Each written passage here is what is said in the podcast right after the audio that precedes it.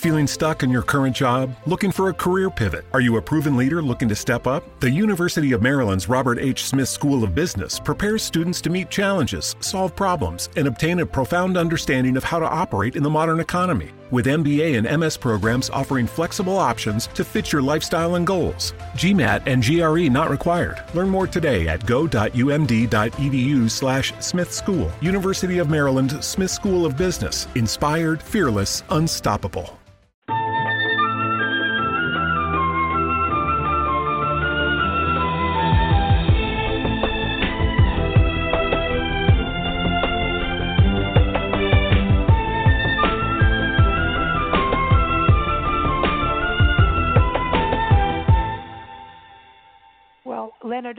Leonard is one of the Western world's leading pioneers in the introduction of meditation into the cultural firmament. I'm going to say, I've got my t- my words all tongue tied here. Mm-hmm. But he founded the American Meditation Institute in New York back in 1996. And what's great is uh, the actual courses taught at the Institute are accredited by the American Medical Association and the American Nurses Association, which right there says to me that meditation is good for us all. Sounds like to me. I know. From what I know, is it helps us with stress, and that's a good thing. Uh, Leonard also serves as the author and editor of Transformation, the Journal of Meditation as Mind Body Medicine. And we're really happy to have him join us on Big Blend Radio today to talk about his new book, The Heart and Science of Yoga, the American Meditation Institute's empowering self care program for a happy, healthy, joyful life. And it's really this awesome encyclopedia. Nancy and I call these kinds of books the the Bible, Bible. books. They're these kind of you know Bible books where you're going to be going into it a lot and i've been reading it and um really transformed a lot of what i thought meditation and yoga was about uh, it's really making me think a lot deeper about it. Um, and it's not just me who's enjoying it. A lot of popular medical luminaries like Dr. Dean Ornish, uh, Dr. Oz, Larry Dossey, uh, they have also regarded it as a very accessible source of knowledge about adapting what's known as the eight steps of yoga science, which includes meditation and really helps uh, all of us who are stressed out in this stressful world. Uh, so, everyone, again, the book is The Heart and Science of Yoga, the American Meditations Institute um, Empowering Self Care Program for a Happy, Healthy, Joyful Life. And you can get it at AmericanMeditation.org. Uh, great place to go as well to find out more about the Institute and their different programs and classes and retreats. Of course, it's on Amazon as well. Leonard, welcome to the show. How are you? I am fine. Thank you for the invitation. I appreciate it. Yeah, you know, uh, we're both excited about having you on the show, and I've been reading your book, and um, it really makes me sit back and think a little bit further, especially on consciousness, which is something that we've been talking about a lot on the show. I think Nancy, the last two years, it's mm-hmm. been. I don't know what's going on, but um, as far as you know, we've we've heard and read over the last few years is that even the word consciousness was almost like a dirty word. That it wasn't part of psychology or psychiatry. That it wasn't something that was supposed to be really understood or taught. Uh, is that the truth? Well, it seems that way in, in the culture. I guess it's uh, perhaps the uh, the final great taboo uh, mm. against uh, uh, examination. But uh, mm. what what yoga science provides us is really a, a template for understanding consciousness, and exploring it, and taking its wisdom and employing it in the world today, which is very, very uh, helpful. And when we talk about consciousness, it's kind of going through your book um, and going, "Who am I?" I woke up this morning even doing that now. Um, well, that's good. That's good. Yeah, no, seriously, it's it's something that you know you you automatically you know. We were actually on a radio show in England the other day, and the host said, you know, you know, tell everybody who who you are, and I was like, well, you know, uh, I'm six feet tall now. you know, it's suddenly like what? Um, you know, you think about your career first, and you think about you know your family, you think about you know where you're from, um, but you don't really think about who you are, and you really get down to the nitty gritty of, of something that is going to take time to understand and and get to know. And I realized, you know, reading your book and thinking about it, that this isn't going to be an immediate answer for me.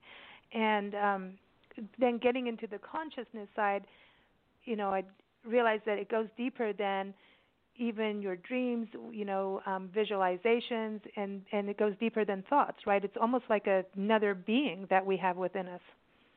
Well, that's exactly right. Uh, what meditation does is it it introduces us to ourselves. Uh, somebody uh, once asked, uh, "Is uh, is meditation like hypnotism?"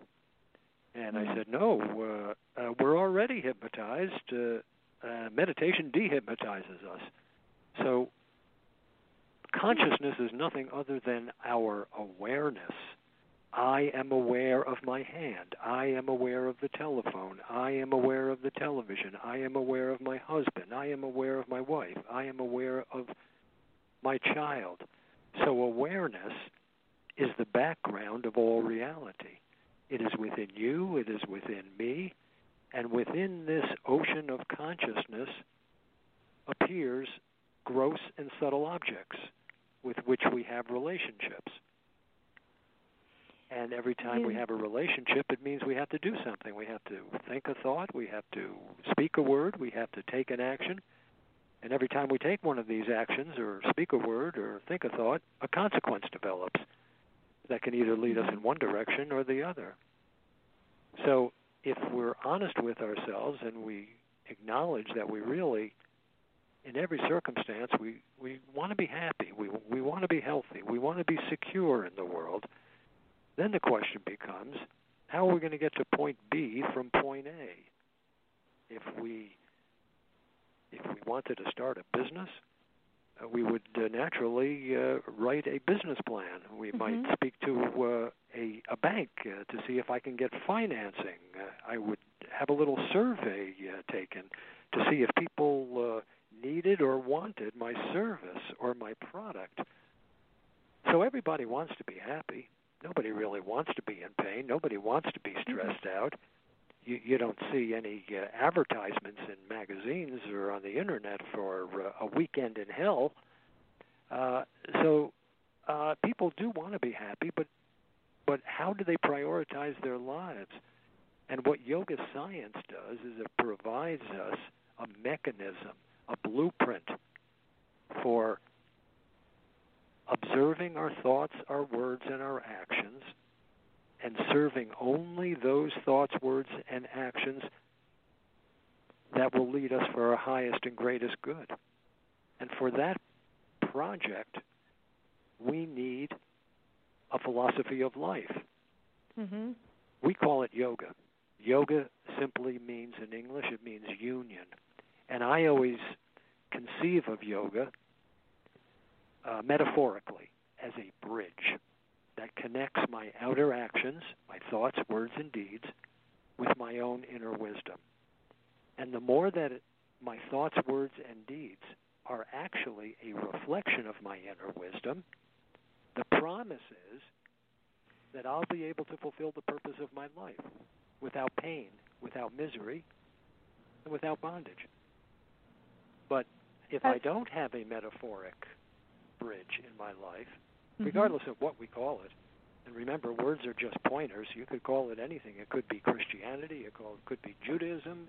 It it could be uh, Buddhism. It could be Hinduism. It could be Islam. You could come up with your own name. But every human being really needs a philosophical, scientific, metaphoric bridge to base our outer actions on our inner wisdom. But if we don't have this type of philosophy, and our outer actions actually conflict with our inner wisdom, then that inner that inner conflict becomes the mother of all problems. You see, the mind moves first, and the body follows. If there's conflict in the mind, there has to be conflict outside the mind. And what's the first intimate relationship that we have that's outside the mind? Why, it's the body. So, with conflict in the mind that's unresolved, the body has a pain in the back. The body has high blood pressure. The, bo- the body contracts asthma. But these symptoms of pain and dis-ease are just reflections of the conflict that prior existed in the mind. Can I can I ask you to do a little uh, yoga science experiment with me? Okay, sure. We're ready. Okay. Okay. And it's pretty simple, and, and all your uh, listeners can can follow right along. What I'd like you to do, I'd like you to raise your right hand over your head. But before you raise your right hand over your head, I'm going to ask you to do that. I'm going to ask you to raise your right hand over your head without without entertaining a thought. So try that now. See if you can raise your right hand over your head without first entertaining a thought. Well, it's impossible. You Can't can do it. Not happening for me. No, not happening for me either. So it- now, what's really interesting about that is that the mind has to move first before the body mm. can move. And since and since the body's actions, whether it's verbal or physical, since the body's actions always bring about a consequence. You know, we learned that in fifth grade. For every action, there's a, an equal and opposite reaction. And that's what yoga science refers to as the law of karma. That's what Newton uh, discovered uh, hundreds of years ago. Mhm. That for every action, a consequence develops. So we already know what the consequence is that we want to develop from every thought, every word, and every act. And that's happiness. We want to be happy. It's health. We want to have a healthy body and healthy mind. And we want to be secure in the world. Mhm. Okay. So if I can't raise my hand without first entertaining a thought, it means that my thoughts are my richest resource for experiencing the fulfillment of my life. Because some thoughts are going to lead to words and actions that bring about pain and dis-ease, and yet other thoughts, words, and deeds will definitely lead me to happiness. And as long as we have constructed and use a metaphoric bridge in our life, lives to base our outer actions on our inner wisdom, the promise is we'll always, always be led for our highest and greatest good. Then the only question comes in well, gee, how do I access my inner wisdom? Where is this inner wisdom? And that, that brings up a very interesting point that was made very often by Albert Einstein. Mhm. Albert Einstein said that a problem cannot be solved on the level at which it arises. It can only be solved on a higher level. So, what is this higher level? How do we access this higher wisdom so that we can base our thoughts, words, and deeds on it? Mhm. And the answer lies in our conscience. You know, the conscience is only a human attribute. Human beings are the only animal that have a conscience. Now, we heard that we have conscience, and we know that, and we know that when our conscience tells us something or suggests something, we don't need a PhD degree to know that it's true. When our conscience makes a suggestion to us, we don't need a college degree to know that it's true. We don't even need a high school degree to know that it's true. So, what about the nature of our conscience? Hmm.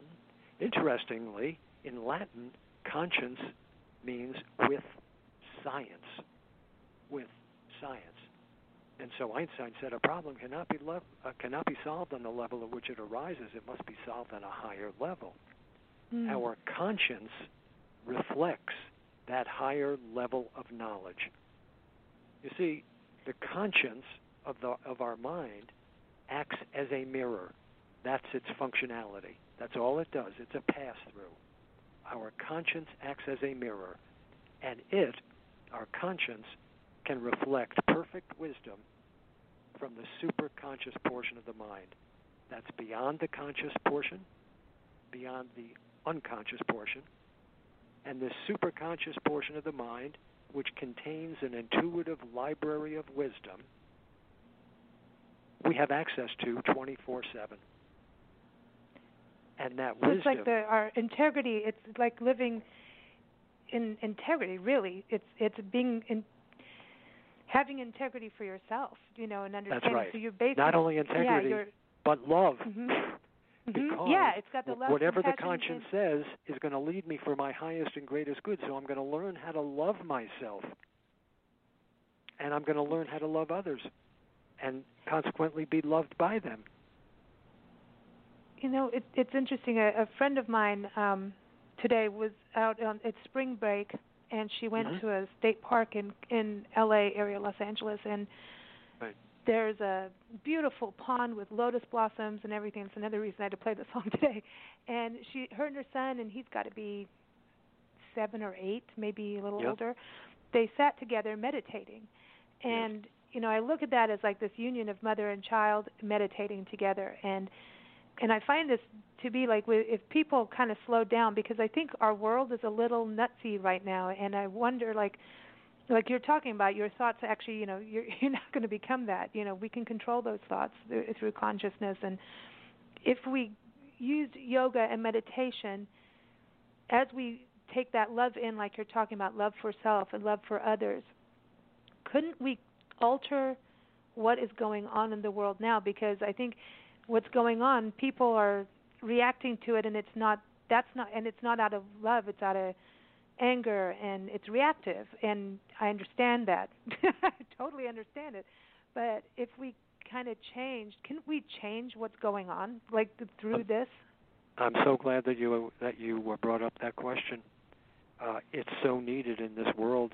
There's so much darkness. There's so much anger. There's so much fear, uh, and, and desire for uh, happiness and and security, and yet uh, we are are being hurt uh, by our own fear and our own anger. Well, hmm let, let, let me talk a little bit uh, to this point because it's Mhm. critically important in our world. It's it's one of the most important things that that we can examine. First of all, we have to understand that every single thought that comes into our awareness will ultimately lead to a word and an action that brings about a consequence. That consequence can either be happiness, health, and security, or dis-ease or pain. hmm Okay? So that means that every single thought that comes into my awareness is only a suggestion of what to give my attention to. It is not an imperial command. Now that's very liberating. Mm. Every thought is only a suggestion. So if I have a thought that leads to a desire to say something or do something, how do I know I should do it? What if I shouldn't do it? Do I just rely on a book to tell me? Do I rely on an expert outside of myself? Do I rely on a friend to tell me? No. Shakespeare says, above all else, to thine own self be true. That's why we need a bridge of yoga, of union, Mhm. of outer action to inner wisdom. We need to access our own inner wisdom. We're not taught to do that. We're taught in our culture that all the experts are outside. And we see these experts every Mhm. night on television, these talking heads that have I was gonna say that, opinions yeah. about everything under the sun. And they're often wrong, but they're never I in was doubt. going to say we're in big trouble if the experts are. That's right. What well, we we are in big TV. trouble. That's right. We are in big trouble. So, so every thought is only a suggestion of what to give our attention to. It's not a command. So then, how do we know what thoughts to think, what words to speak, and what actions to take? We have a conscience. In yoga science, it's referred to as the buddhi. Hmm If we can, if we can create a space between stimulus and response, when a thought comes into my awareness, if I can just lengthen the distance between stimulus and response, that little space provides me the freedom to redirect my consciousness, my awareness, to the buddhi, to the conscience that reflects wisdom from the superconscious portion of the mind. It's the same portion of the mind where Albert Einstein saw mathematical equations.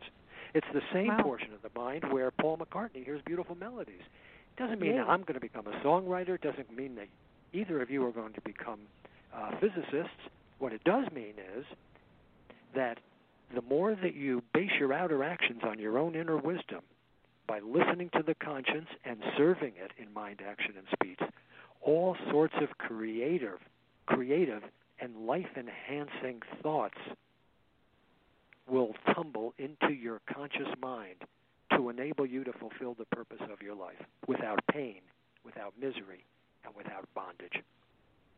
So let's just say that uh, a thought comes into your awareness. You're watching. Uh, uh, you're watching uh, television, and mm-hmm. And a coffee commercial comes on. Now it's the end of the day. It's maybe it's ten or ten thirty uh, in the evening, and the ego and the senses and the unconscious mind, in in concert, say, "Yeah, let's go into the kitchen and have a cup of coffee. I love coffee. Maybe I'll have a couple of spoonfuls of sugar and maybe some uh, half and half cream. Don't forget the Oh. And all right, as long as I'm getting the uh, coffee, I might as well get a couple of donuts. So what is the what is the uh, what does the uh, conscience say? Well, Leonard, it's ten o'clock. You know that coffee has caffeine and it keeps you up. You also know that you need a good night's sleep because you have a very important meeting tomorrow morning. So the conscience is going to say, right now, the ego does not have the correct perspective. The conscience is going to say, this, the senses and the ego don't have the, the right uh, uh, perspective. The, the unconscious habit patterns don't have the right perspective. The conscience is going to say, sacrifice the desire at 10 o'clock at night for the cup of coffee. Now, that's an experiment to base your outer actions on your inner wisdom. Are you willing to forsake the desire for the cup of coffee at 10 o'clock at night? Very possibly at 10 o'clock in the morning, uh, Mm. the uh, the conscience could say, "Hey, a cup of coffee with a donut is, is not so bad. Enjoy it without guilt." So You know, when 92% of households that start the year with Peloton are still active a year later. 92% because of a bike? Not just bikes. We also make treadmills and rowers. Oh, let me guess, for elite athletes only, right? Nope. It doesn't matter if you're an avid exerciser or new to working out. Peloton can help you achieve your fitness goals. 92% stick with it. So can you. Try Peloton bikes, tread, or row risk-free with a 30-day home trial. New members only. Not available in remote locations. See additional terms at onepeloton.com slash home dash trial. 92% of households that start the year with Peloton are still active a year later. 92% because of a bike? Not just bikes. We also make treadmills and rowers. Oh, let me guess, for elite athletes only, right? Nope. It doesn't matter if you're an avid exerciser or new to working out. Peloton can help you achieve your fitness goals. 92% stick with it. So can you. Try Peloton bikes, tread, or row risk-free with a 30-day home trial. New members only. Not available in remote locations. See additional terms at onepeloton.com slash home dash trial. when you change that, when you when you go into that where where you're conscious, you're you're following your conscience instead of Yeah. your ego, right? And you make those choices. It's like when you Yeah. start, you know, exercising or anything that's positive, where you're it is that exercising. self-love, It is right? an exercise. It is an exercise. yeah, and when you start changing, your body starts to change with you. Everything starts to change with with you. You know, it's the same thing absolutely. not the having in, sugar you know the your inflexibility the like it. inflexibility of the mind projects an inflexible an inflexible body. So if I have a flexible mind, I will have a flexible body. And a flexible body is one that can last for the 120 years that it's designed for to serve us on this marathon that we're running. Hmm. So Alright, the so let- flexible let- body let- that goes into yoga too. That's that, we- That's right. that's that's the one thing too. So when you're practicing the yoga, that's the science of it, right? Too, where that's it. It the union part makes so much sense because it's not. I think a lot of us think that yoga means we're going to stand on our head. We were kind of talking about that at the very top of the show. We Mhm. were laughing like, okay, I, you know, I could do that when I was a kid, but but it's about really using your conscious so you're making positive healthy choices for you uh, yourself you know in mind and you know thoughts and controlling those thoughts and then you know and the outcome of those the consequences. But you, on that health side when you start to practice yoga you're you're learning more breath work and you actually are starting to work on your body too. It's everything coming together and that's, That's what's right. the neat thing. I think a lot of us just look at it as a hel- as like a exercise thing more than these other benefits of where it actually goes into a consciousness side of things. And and that's understandable because we have a very physical culture. So it's not Mhm. surprising that the first portion of yoga science that has become popularized has been been the physical yoga. But Mhm. even the physical yoga, you see, is really a reflection of the mind because the body is a projection of of the mind. So let me ask you this question. Say I gave you uh, 20 gallons of uh, crude oil from Saudi Arabia and I put it into your automobile. You'd be uh, pretty upset because it would wreck your engine because crude oil does not work in a combustion engine. right. But but I have the capacity to take that 20 gallons of crude oil and send it to a refinery in Texas and have it refined into gasoline. Brought it back and I can give it to you, put it into your gasoline tank and you'd be very happy. You could drive around for 3 or 400 miles. You see, because crude Mhm. oil is energy. And we know from 5th grade that energy cannot be created nor destroyed, but it can be transformed. It can be transformed, and this is one of the most exciting aspects of yoga science. Energy can be transformed. We learned in fourth or fifth grade that ice can be transformed into water, and water Mhm. can be transformed into gas. And I'm here to tell you that fear and anger and greed that's just energy. It's my creative energy in a debilitating and contractive form.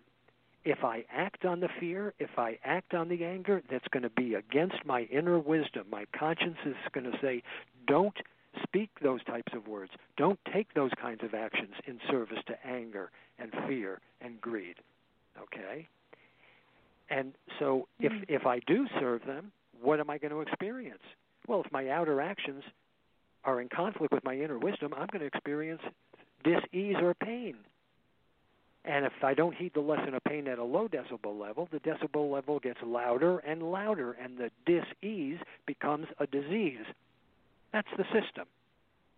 But if I'm aware of fear, if I'm aware of anger, if I'm aware of greed, and, and there's no problem in being aware of it, once it once this unconscious force has made its way into my conscious mind, I can transform it. How? Not by serving it, by sacrificing it, by letting it go so that my outer action reflects my inner wisdom. And when I sacrifice the fear, when I sacrifice the anger, when I sacrifice the selfish desire, that contractive, debilitating Mhm. energy is automatically transformed into strategic reserves of a healing and a loving energy, willpower, and an increase in our creative capacity. Do you think this helps those with addiction? Because when you, when you talk about this, like, yeah, with- with- Absolutely.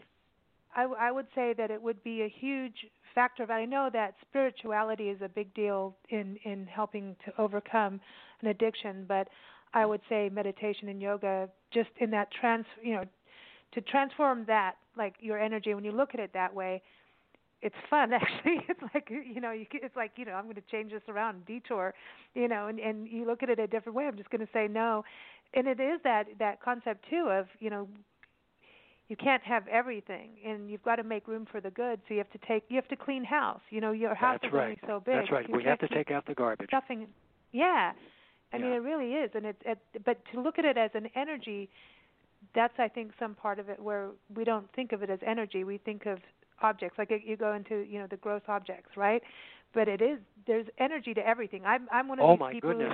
who Uh, not okay, so a just rock and I say there's energy it's all just energy. imagine just imagine that imagine that you're driving down the highway and and uh, Mhm. somebody who's driving very irresponsibly maybe at 80 90 miles an hour cuts you off drives right in front of you you have to slam on your brake and a little bubble of anger comes forward from your unconscious mind into your conscious mind and you are aware of anger Okay. Mm. While you're aware of anger, take a look at your hand. What is the position of your hand?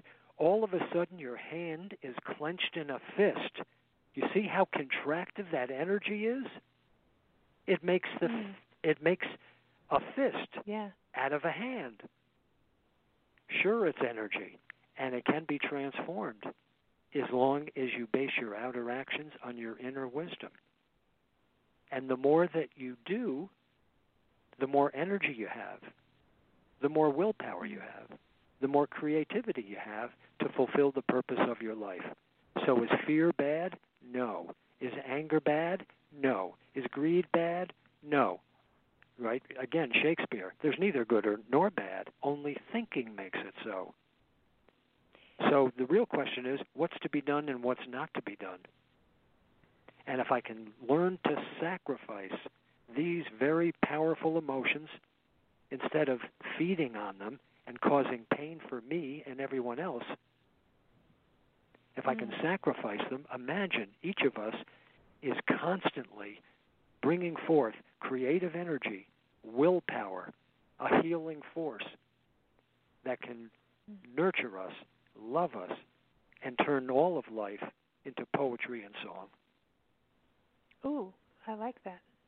Yeah. Yeah, I just wondered, you know, that um it just seems lately since the elections that there's a big block. Like talk about building a wall. There's like a big wall between you know one side of the body and one side of the, and the other side like you know i mean there's times when watching the television i just want to go throw up I Yeah. really do you know and i i think that a lot of people are really depressed right now because right. it it you know and, and And it's it's worldwide.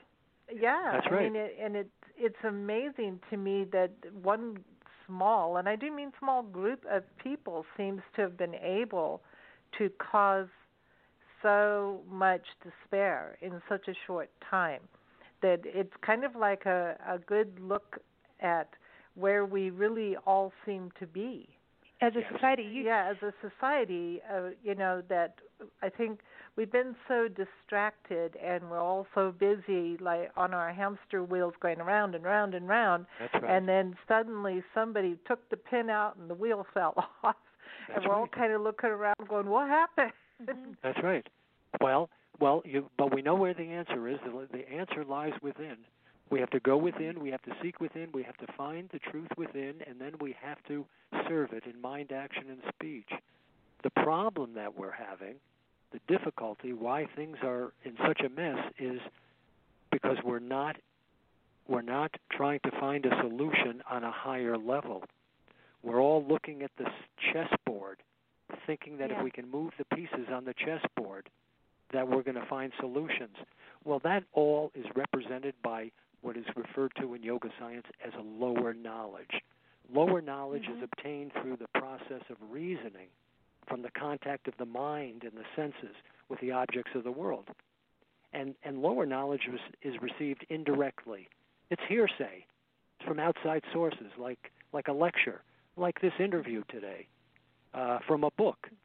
Uh, lower knowledge uh, is received through television or the internet or uh, Google. And lower knowledge, interestingly, includes philosophy, it includes medicine, it includes commerce, it includes technology, the arts, and all the sciences, including political science and government and internet. 92% of households that start the year with Peloton are still active a year later. 92% because of a bike? Not just bikes. We also make treadmills and rowers. Oh, let me guess, for elite athletes only, right? Nope. It doesn't matter if you're an avid exerciser or new to working out. Peloton can help you achieve your fitness goals. 92% stick with it. So can you. Try Peloton bikes, tread, or row risk-free with a 30-day home trial. New members only. Not available in remote locations. See additional terms at onepeloton.com slash home dash trial. international relationship. And yet, Einstein is talking about a higher knowledge. Mm-hmm. Okay? And it, this is considered the highest form of knowledge, and it represents the changeless eternal truth that lies beyond the relativity of the senses, the conscious mind and the unconscious mind. It is higher knowledge that always heals and creatively supports every relationship. But here's the rub without the guidance of the higher knowledge, all lower knowledge always inevitably leads to pain and destruction. So we need to teach ourselves to br- to build a bridge. I call it a mm-hmm. bridge of yoga. You could call it anything you want. Words are just pointers. They're an attempt by one human being to communicate something to another human being. Hey, I I've experienced something. Oh yeah, what do you call it? I call it yoga. You could call it Christianity. It doesn't matter to me. But what whatever you call it, we need a bridge that bases our outer actions on our inner wisdom. And we need to examine the mind and the different functions of the mind. We have to recognize that the ego only has a limited perspective. Not that we don't need an ego. I need an ego every day that I drive an automobile. If I didn't have a strong, healthy ego, I would not be able to drive an automobile. Okay? Yeah. But it's a limited perspective. And hmm. the senses have a limited perspective. I mean, I have senses, I have a body, life is to be enjoyed. So why not have a cup of coffee once in a while? Why not have a, a, a donut once in a while? That's not the problem. The problem is not the coffee or the donut, it is my attachment to it. Yeah. Same with the unconscious mind. That has only a limited perspective. But the conscience has a 360 degree panoramic view the conscience alone knows when the ego is correct and when it's incorrect. The conscience itself knows when the senses are correct and when the senses are not correct. The conscience knows whether our habit patterns are correct or whether they're faulty. And the more that we can coordinate the functions of the mind, coordinate the senses and the ego and the unconscious mind, to the wisdom that is reflected from the superconscious portion of the mind through our conscience, the more that we can do that and serve it in mind, action, and speech, we can mm-hmm. transform the world. And we yeah, don't have to go connected. because we are all one. Every relationship is with ourselves. That's mm-hmm. why Jesus, speaking as the Christ, says, Love thy neighbor as thyself. Not because it's just a cool idea, but because on the highest level of consciousness, thy neighbor is thyself. Even though your neighbor has a different body, a different mind, a different personality, and different habit patterns. Because the body, the mind, the personality, and the habit patterns are all subject to change, death, mm. decay, and decomposition. And yet, that same consciousness within your neighbor and within you that same Christ that is within your neighbor and is within you is one. See now so I've got every the relationship Beatles in my is mind. with ourselves. I've got the Beatles. The Beatles are singing "I am you and you are me." that's right. That's right. That's what I'm. That's right. one together. That's, right. that's right. right. And that's that's, and that's right. the reality of it. That that's the that's truth. True. And I think that's right. We have that connection. And that's where we can transform and change. And it, the one thing before you go, Leonard, and we really appreciate you joining us and, and sharing this That's knowledge. Um, is it, you know, I read a, a, a book, Dr. Norman Rosenthal, about uh, transcendental meditation, uh-huh. and what interested me too, because it it connects very much with what you're talking about, that higher knowledge, right? That you know, up at the top here, and it, it's it's like a superpower, right? he was talking about it was transcendental meditation how your brain and and I'm not a scientist but it's basically your your your brain muscles actually started to change with the practice of meditation. So it meditation not only changes the software of the mind it changes the hardware of the mind. Yeah. Neuroplasticity. We can change neural pathways. Right and so wow. uh, it's a it's a beautiful life affirming health affirming practice every human being needs to practice meditation. And you know, oh. it's it's not that far fetched because uh, we meditate all the time. When we're eating an ice cream, we're, we're meditating. When we're mm-hmm. listening to a wonderful song, when we're looking at a beautiful uh, man or a beautiful woman or a beautiful child or a beautiful painting or seeing a fantastic movie or listening to a great concert, what happens? All the energy of the mind goes down to one point. Uh, and that's what it is. Uh. But with meditation, you don't need a movie. You don't need your wife. You don't need your husband. You don't need your child. You see, you don't need an ice cream cone to to train yeah. the mind to always be in that one pointed attention, that bliss and that fullness, which is the nature of consciousness, and be able then to have the freedom to sacrifice the fear, sacrifice the anger, sacrifice the selfish desires, and transform it into strategic reserves of energy, willpower, and creativity that can bring light where there was once darkness. Excellent. And and every, I have to also touch out on the um, Ayurvedic part of your book too. I, I love it. I absolutely love it. You explain it Oh, so easy. It's the first thing I did. I have to be honest. I, I have a thing about Good. Ayurveda, and Well, um, I think it that was, was it was the first aspect of yoga that that I t- uh, st- studied uh, because I wanted to know about my body and and what food should I eat in what season at what time of day. It's very practical stuff. it's it's about being in harmony like with our bodies That's but right. i believe going back to you know everything that's going on in the world and everything i believe also part of yoga science is this connectivity with nature. And ayurveda to me is being one with nature. And i was raised this way in, in kenya in, in the bush with Yeah, different oh, no, tribes. that's right.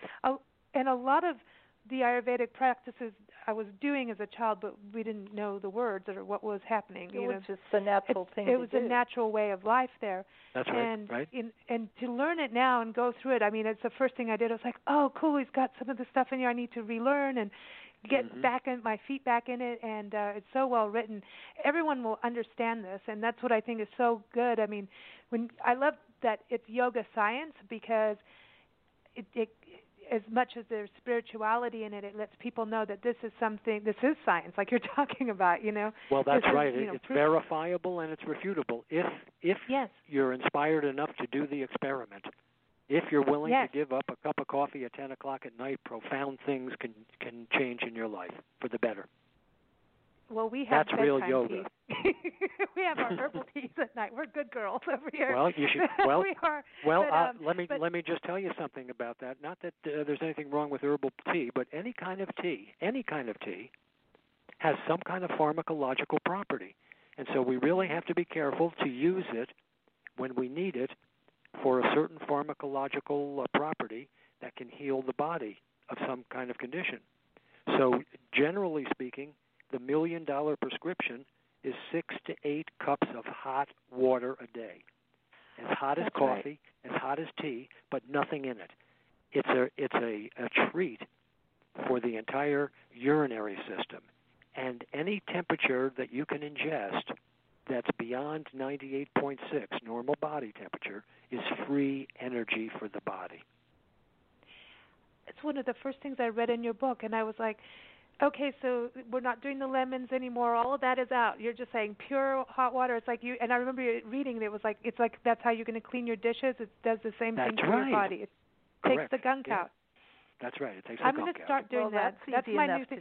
There's so many things. It's practical, and it's like you're not going to learn this overnight. I tried, and Well, that's okay. That that makes the whole journey fun. I know. I enjoy it. I, this is such a cool book, and I and I can understand it, and that's what I really appreciate because you see the word science, you're like, oh, and I go, no, but I want to know because now I know this. Like you're saying, it's verifiable. There's, there's, you know, There's evidence. proof. There's proof, and Yep. it, it makes sense.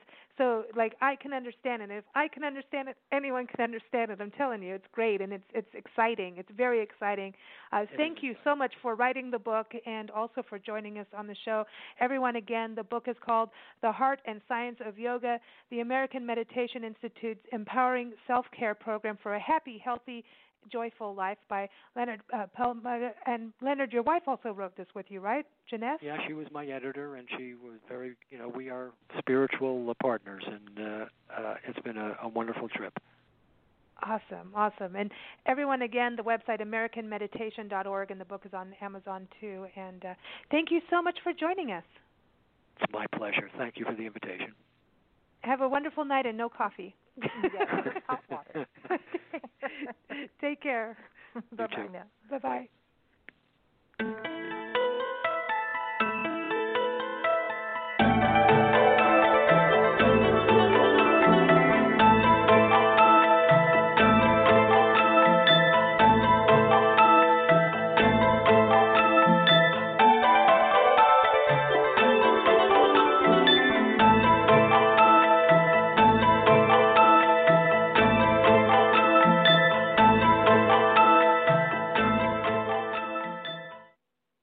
92% of households that start the year with Peloton are still active a year later. 92% because of a bike? Not just bikes. We also make treadmills and rowers. Oh, let me guess, for elite athletes only, right? Nope. It doesn't matter if you're an avid exerciser or new to working out. Peloton can help you achieve your fitness goals. 92% stick with it. So can you. Try Peloton bikes, tread or row risk-free with a 30-day home trial. New members only. Not available in remote locations. See additional terms at onepeloton.com slash home dash trial.